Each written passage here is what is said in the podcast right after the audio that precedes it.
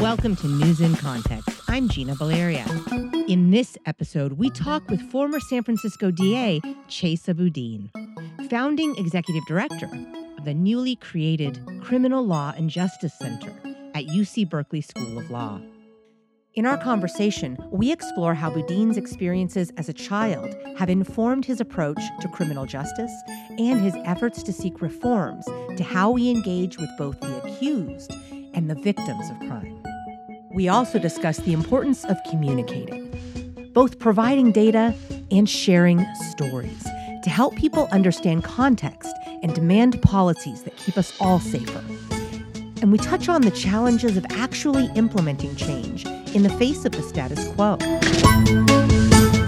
In part one, Boudin reminded us all to examine our own definitions of safety. Really, at the heart of a lot of the debates we have locally and nationally is this question of safety for who and what is safe.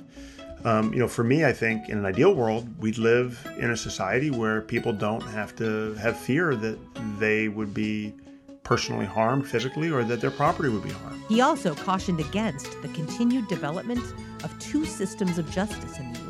I think it's a, a, system of laws, and I think the rule of law is a delicate and fragile thing. And if we start having two systems, you know, one for the rich and powerful, or one for the police, and one for everybody else, I think we do real damage to the rule of law. I think we undermine the notion of justice. There are countless policies uh, and practices that I could give you examples of that are blatantly discriminatory, you know. And um, I think when we when we see that, when we see uh, police getting away with murder, or when we see corrupt politicians um, getting away with embezzlement, or um, you know any number of other things that we know are sadly commonplace in this country and the city, you know, I think that does real damage to the rule of law and it undermines the, the sense of justice. In his new role, Boudin hopes to utilize both research and practice to encourage implementing changes that can actually help people. You know, I grew up visiting my own parents in prison, and it's meant for me that every every day of my life, I'm thinking about and aware of and cherishing my own freedom, as well as impacted by the shortcomings of the way that this country approach, approaches crime and punishment.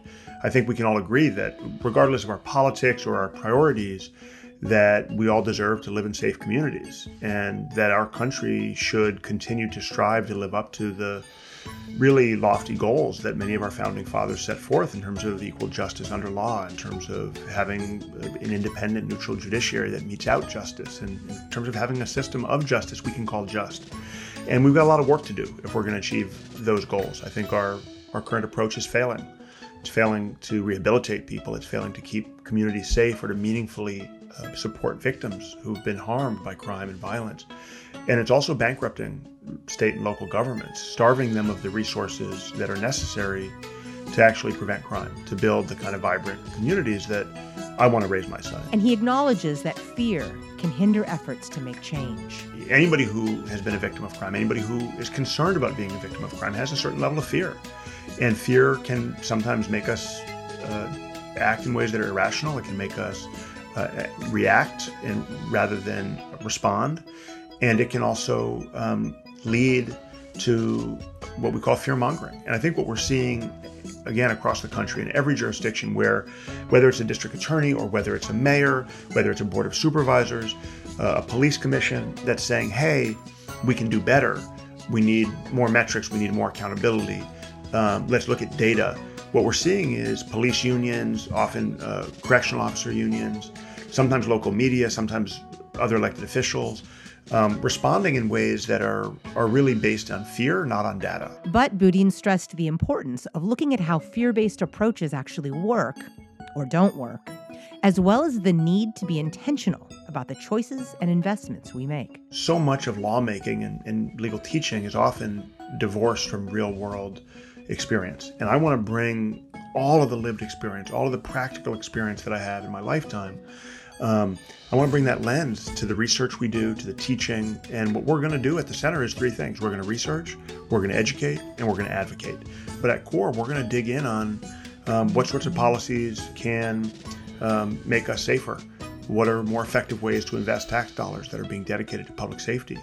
Um, what are ways that we can expand access to justice and enhance the integrity of law enforcement so that people trust the system when they need to ask for help or have a loved one being processed through the system.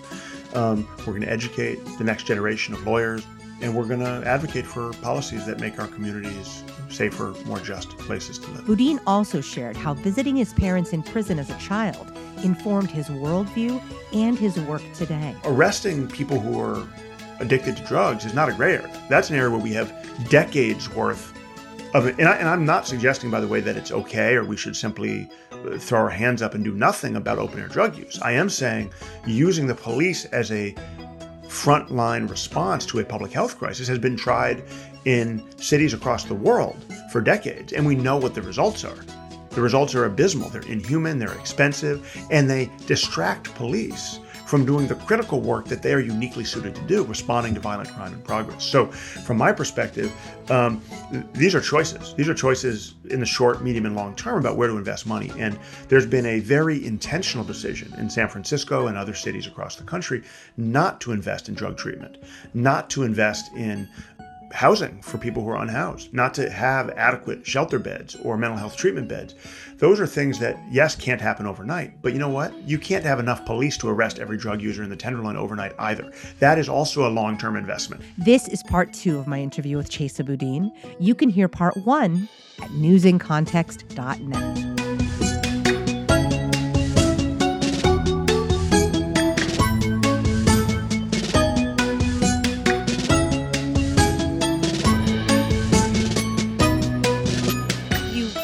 up earlier your your experience with your family, with your dad, and you did invite me to to inquire further, and I would like to because I know that that probably shaped a lot of.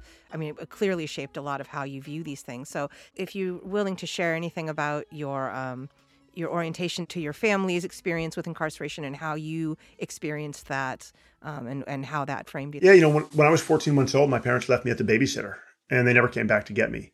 Um, I don't remember that day. I don't remember getting picked up by my, you know, my grandparents. But my earliest memories are going to visit my parents in prison, waiting in line at metal detectors, and getting processed through steel gates. And I, I remember from a very early age noticing that most of the people in those lines were women and children of color and starting to come to terms with the way that race manifests in criminal justice enforcement and with what it meant to have the kind of privileges and opportunities that came not only with being a white male, but also with um, having landed very fortuitously in a stable middle class family. Um, and I saw that play out in the lives of my friends, friends whose mothers were incarcerated with my mother, who had all of the intelligence and the charisma and the the the energy and the compassion that I could have ever asked for, but who didn't have the same second chances and the same opportunities that I had.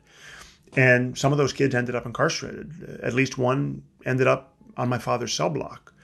So, um, growing up watching the odds play out in those ways uh, made me really grapple with the shortcomings of our criminal justice system, with our approach to crime and safety and punishment, seeing recidivism, people get out and come right back in, seeing the intergenerational cycle of incarceration, and realizing that sometimes we successfully punish people, but we actually undermine safety in the process.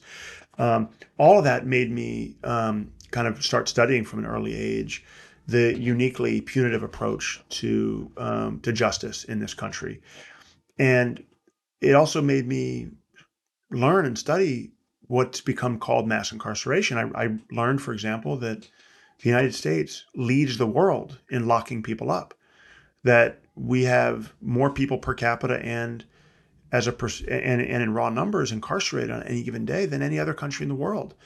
And that's that's not something we should be proud of, right? That's not you know we're not safer because of it. We're not uh, happier because of it. We're not more prosperous because of it. And so when I went to law school, I really was excited to do work to fight against mass incarceration, to build out alternatives to incarceration, to find ways to be less punitive and more holistic in our efforts to heal. And um, that's why I became a public defender. But I saw through my work as a public defender the everyday injustices, things like money bail or immigration detainers, things that directly undermine any notion of equal justice under law that are built into our system. And I started doing more and more policy work. Um, and I realized that there were really better vehicles for that policy work than having a caseload full of individual clients. And that's why I ran for district attorney and and won. And that's why I did so much policy work and made so many efforts to think outside the box about how to invest in victim services. We had a historic expansion of victim services when I was in office. And you know, a lot of people would say, "Well, your parents were were convicted of serious crimes." There were people who were killed in their case. You don't care about victims. You care about your parents and you care about criminals. And I say, actually, no. One of the lessons I learned was how unfair it is that the state was willing to invest literally infinite resources in punishing how many life sentences in punishing the people who committed those crimes. But what was there to support the victims and their families? Nothing. Nothing other than whatever shallow satisfaction people can derive from vengeance. And I really believe, yes, there's a role for punishment, absolutely, um, in terms of deterrence, in terms of you know having a sense of um, proportionality when serious crimes are, are committed. We need serious consequences, and yes, also we must demand that we don't just talk about victims' rights when it comes to sentencing. That victims' rights also takes a priority role when it comes to allocating local budgets and state budgets. That we're investing in healthcare and psychiatry, therapy for people, housing, educational support for people who've lost income due to injuries or, or homicides. We're not doing that. And, and I think it's really outrageous to see so many supposedly tough on crime folks use the pain and suffering of victims to justify harsher punishments without any investment in actual services or supports that's a lesson I learned from decades of visiting prisons and seeing the politics of, of incarceration play out. That's huge. And I was going to ask you to, to define victims' rights, but you did. You talked about services, compensation, and psychological services and things like that that victims do need. And, and it is fascinating that we accept, and I, I think about my own um, biases and my own orientation to this. We accept the idea of, oh, conviction is going to be what victims need, right? And clearly we need so much more. Part of the problem is we don't offer victims much else in this country. You know, we just don't. And and, and that has to change. That's why look, I'll give you a couple concrete examples of things we did, right? Ranging from, you know, petty violent uh, nonviolent crime all the way up to, to very serious violent crime that we did in my office as district attorney. So we realized that during the pandemic, a lot of small businesses were having their storefronts vandalized, their windows broken, graffiti, and it was really difficult for them, particularly during the pandemic. Didn't have a lot of revenue. They were now dealing with these extra costs, and so we launched a pilot project in San Francisco where we um, had the city reimburse out-of-pocket insurance deductibles to cover. I think it was up to a thousand dollars uh, for each small business. You know, wasn't for big fancy chains. It was for local local owned businesses. Um, that's an example where even in those cases where, as in the majority of vandalisms and broken windows, the police never make an arrest. So if all we're offering victims is punishment, guess what? 98% of victims who have their car window broken or their storefront window broken, police aren't making arrests. There's nobody for the DA to prosecute, even if that's what we want. So by saying, look, we recognize this is a problem, and it's a problem that our current investment in policing can't solve. And even if it does, securing a conviction doesn't fix your broken window. So we're going to put our money where our mouth is when it comes to victims. We created that pilot, wildly popular, spread citywide because it was so popular. You know, we, we made a similar proposal um, with other areas of crime in, in domestic violence during the pandemic. We recognized that survivors of domestic violence were being forced to shelter in place with their abusers. Yes, exactly. Not okay. And so we partnered with Airbnb and with the governor's office and a number of local uh, real estate companies to take available housing stock and offer it on a short, medium, and long term basis to survivors of domestic violence and their children. We partnered with Lyft to get people transportation um, away from abusers or to a hospital if they needed treatment or to have a rape kit conducted. Those are the kinds of basic services that literally aren't being offered in most jurisdictions. Meanwhile, by contrast to what we were doing in my um, progressive, so-called progressive prosecutor office, that tough on crime prosecutors around the country use what are called material victim statutes to jail victims of crime, to literally jail them, victims of domestic violence, survivors of sexual assault. Why? so that they'll be available to testify whenever the court case gets called. Wow. Is that lawful? Not only is it lawful, but it's done on a regular basis. Well, in in my administration, we said we actually care about victims and we're not going to put them in jail. If they refuse to cooperate with us, even after they've been subpoenaed, that's their choice. That's their choice. They were the victim. And as much as we want to hold people accountable when they've caused harm, we're not going to jail victims and witnesses in order to secure convictions. That's just a couple examples. I could tell you dozens more of proactive ways that my office actually sought to provide meaningful services, language access, right? Um, burial and funeral expenses for victims of violent crime, things that are concrete and that are simply being overlooked and ignored by supposedly tough on crime prosecutors. So, what you're doing resonates. Then it becomes sharing the story so people understand and can get on board.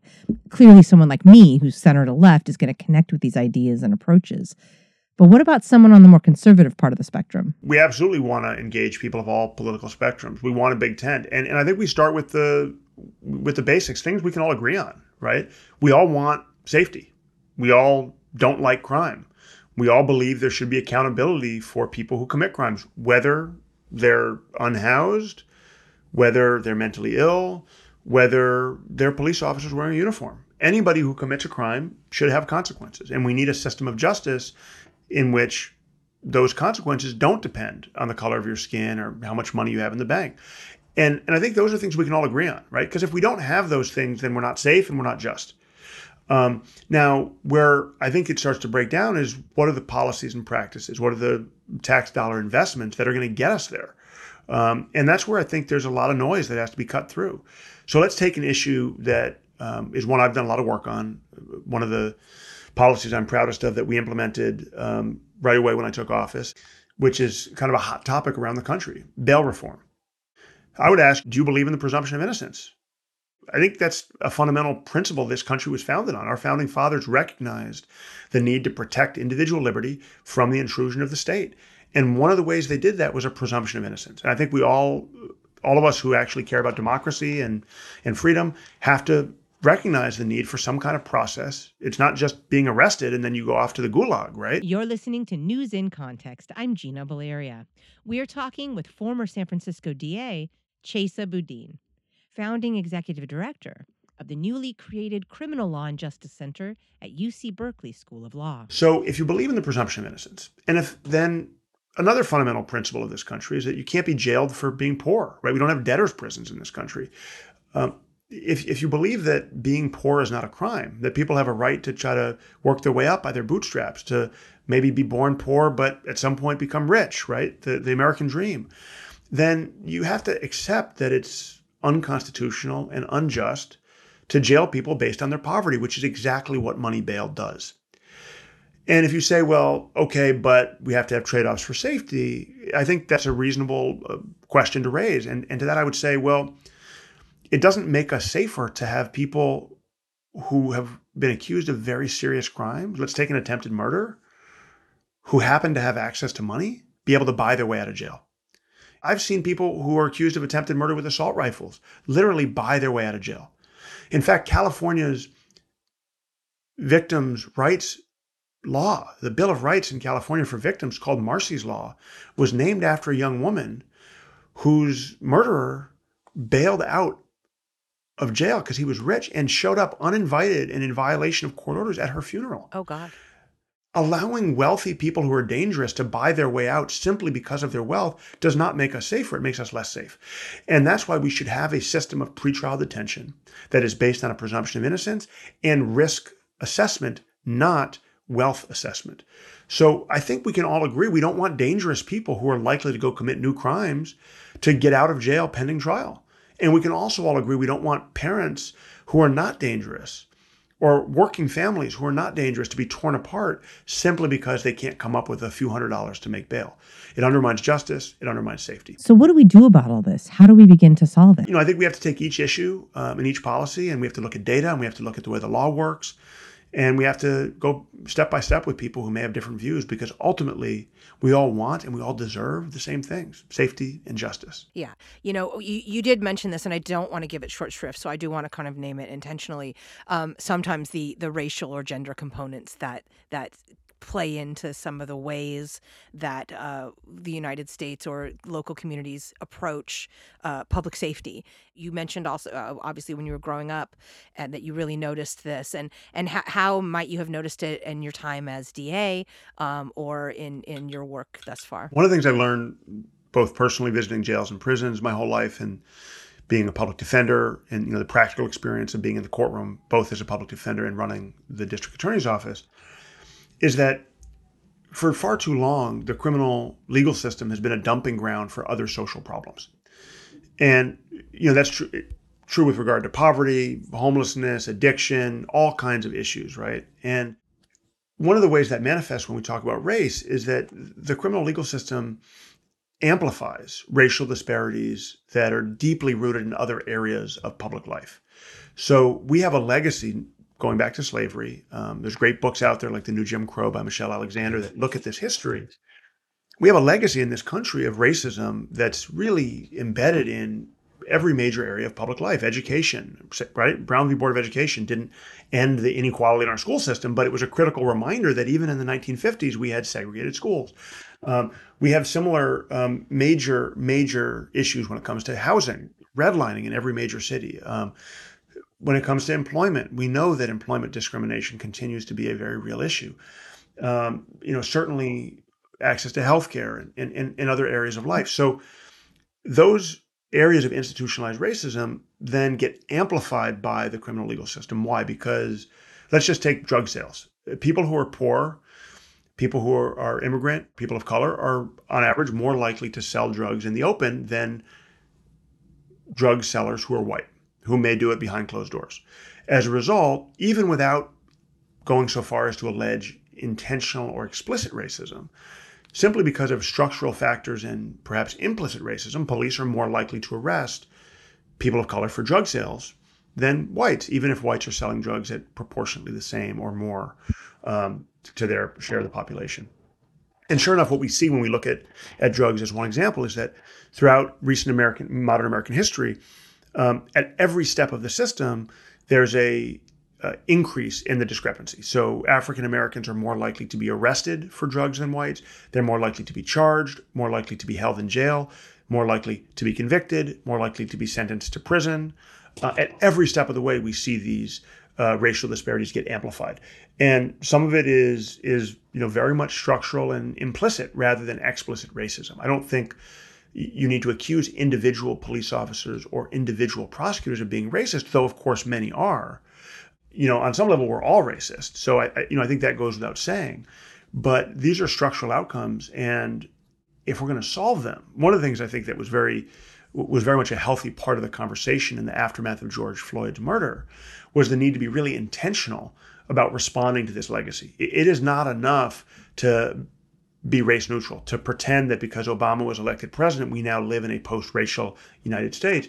You know, one of my um, kind of intellectual heroes, uh, Angela Davis, who's written so much about the criminal legal system and racism in this country, I think says it very well, which is it, it, it's not enough to say I'm not racist. We have to be proactively anti-racist if we're going to undo the legacy, if we're going to bring justice back into our criminal legal system. One point I really want to, I mean, a lot of points, but one point I really want to call out there is that idea of structural, of systemic. I think a lot of times here in the U.S. or the way we approach things is it's a very individualistic society. And when you know, when I was listening to you earlier and thinking about um, the way we respond to each other, there's a lot of, um, well, it's someone's personal responsibility. But if the system is structured in a way that is um, going to create unfairness, then it's going to be harder for some people to overcome that. And so I also appreciate the fact that this center is going to be getting at some of those systemic issues. I know that there are people, uh, a, good friend of mine, for example, who whose mother was incarcerated with my mother and who ended up incarcerated with my father. Um, he's African American, I'm white. And when I first went to visit him in my father's prison, I was a freshman at Yale. And I went into the conversation, this is decades ago, very much with the lens of, look, this is structural. I'm white, you're black. I'm, you know, born in the US, you're an immigrant. I was raised by an upper middle class family. You were raised by a working grandmother. Um, you know, I, I, looked at it and sort of said, you, you didn't have a chance. Look at these statistics. And he said, to his credit, yeah, all those statistics may be true, but I made choices. And I made bad choices and I have to take responsibility for that. And I think we were both right. And what I came away from that that conversation, and he's still a dear friend and and someone who I who I talk with and reflect on life with on a regular basis. And what I came away from that conversation and, really that lifelong friendship with you know on this issue is that we want to make sure as a society that people are in an environment where they have the right choices to make. And all too often, you know, people who look like me or people who go to private, you know, elite private schools, um, you know, they're making choices in an environment that's like a bowling alley with bumpers, you know, where you can bounce off the walls a little bit and it's safe and you get second and third and fourth chances. And people like my friend Lorenzo don't get those second chances. It Doesn't mean that they didn't make bad choices or that there shouldn't be responsibility and accountability when they do. But, you know, how many kids on Harvard's campus or Stanford's campus or University of Chicago campus are doing illegal drugs? And meanwhile, the, the university police, they're not going into dorms. They're not arresting people for date rape or for underage drinking or cocaine.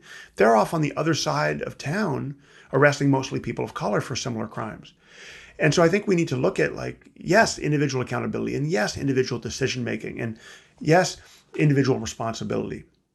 And yes, structural change to ensure that more young people are in an environment where they have good choices to make. Thank you. I appreciate that. And I do want to ask given your experience on the political side of the spectrum, is that a space you want to enter into again at some point in your future too soon or anything you want to say about that? What's the old saying? You may not be interested in politics, but politics is interested in you. Right. Um, I, I, think on some level, all of us are political creatures. Yeah. We're all impacted by political decisions and even our lifestyle choices are political. Do you buy an electric vehicle? Do you go vegan? Uh, you know, all of these are things, whether directly involved in electoral politics or not that have real political implications for the world we live in. And um, I'm someone who's always been uh, explicitly and intentionally interested in politics. Um, I was never particularly interested in running for office until I did. It wasn't something I set out to do.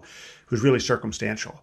Um, and so when I look to the future, I say, I want to continue doing work that is meaningful to me and to my community, that makes an impact. And if the circumstances align in a way like they did in 2019, where there seems like a real opportunity for somebody who is principled like I am to do work in elected office, I'm more than happy to serve again.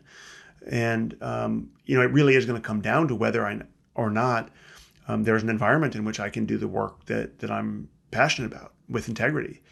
Uh, it's disappointing to see how many of our elected officials care more about their own career. And you know, getting promoted from mayor to senator or getting promoted from state assembly to state senate or whatever it may be, um, than they do about the actual issues or their actual constituents. And, um, you know, I know people who, as soon as they win their election, they're creating an exploratory committee for the next office up the ladder. And, and that's normal, sadly.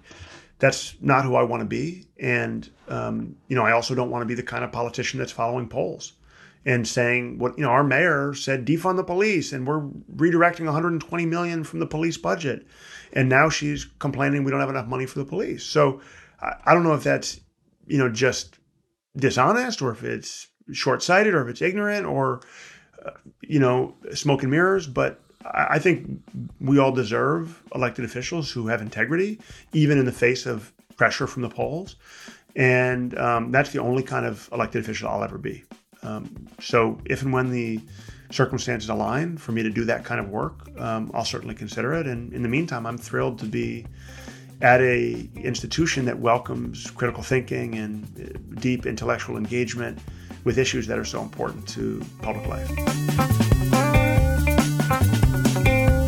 Thank you to my guest, Chesa Boudin, founding executive director of the newly created Criminal Law and Justice Center at UC Berkeley School of Law. You can follow the new center on Instagram or Twitter at Berkeley Law CLJC. This has been part two of my interview with Chesa Boudin. You can hear part one at newsincontext.net. Music in this episode includes Spring Fling by Track Tribe and The Heist by Silent Partner.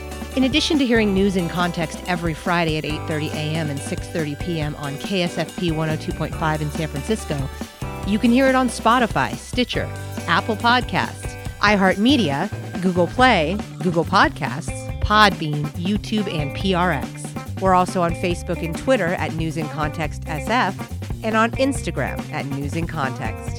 And you can find links to all of that at newsincontext.net. I'm Gina Baleria. Thank you for listening.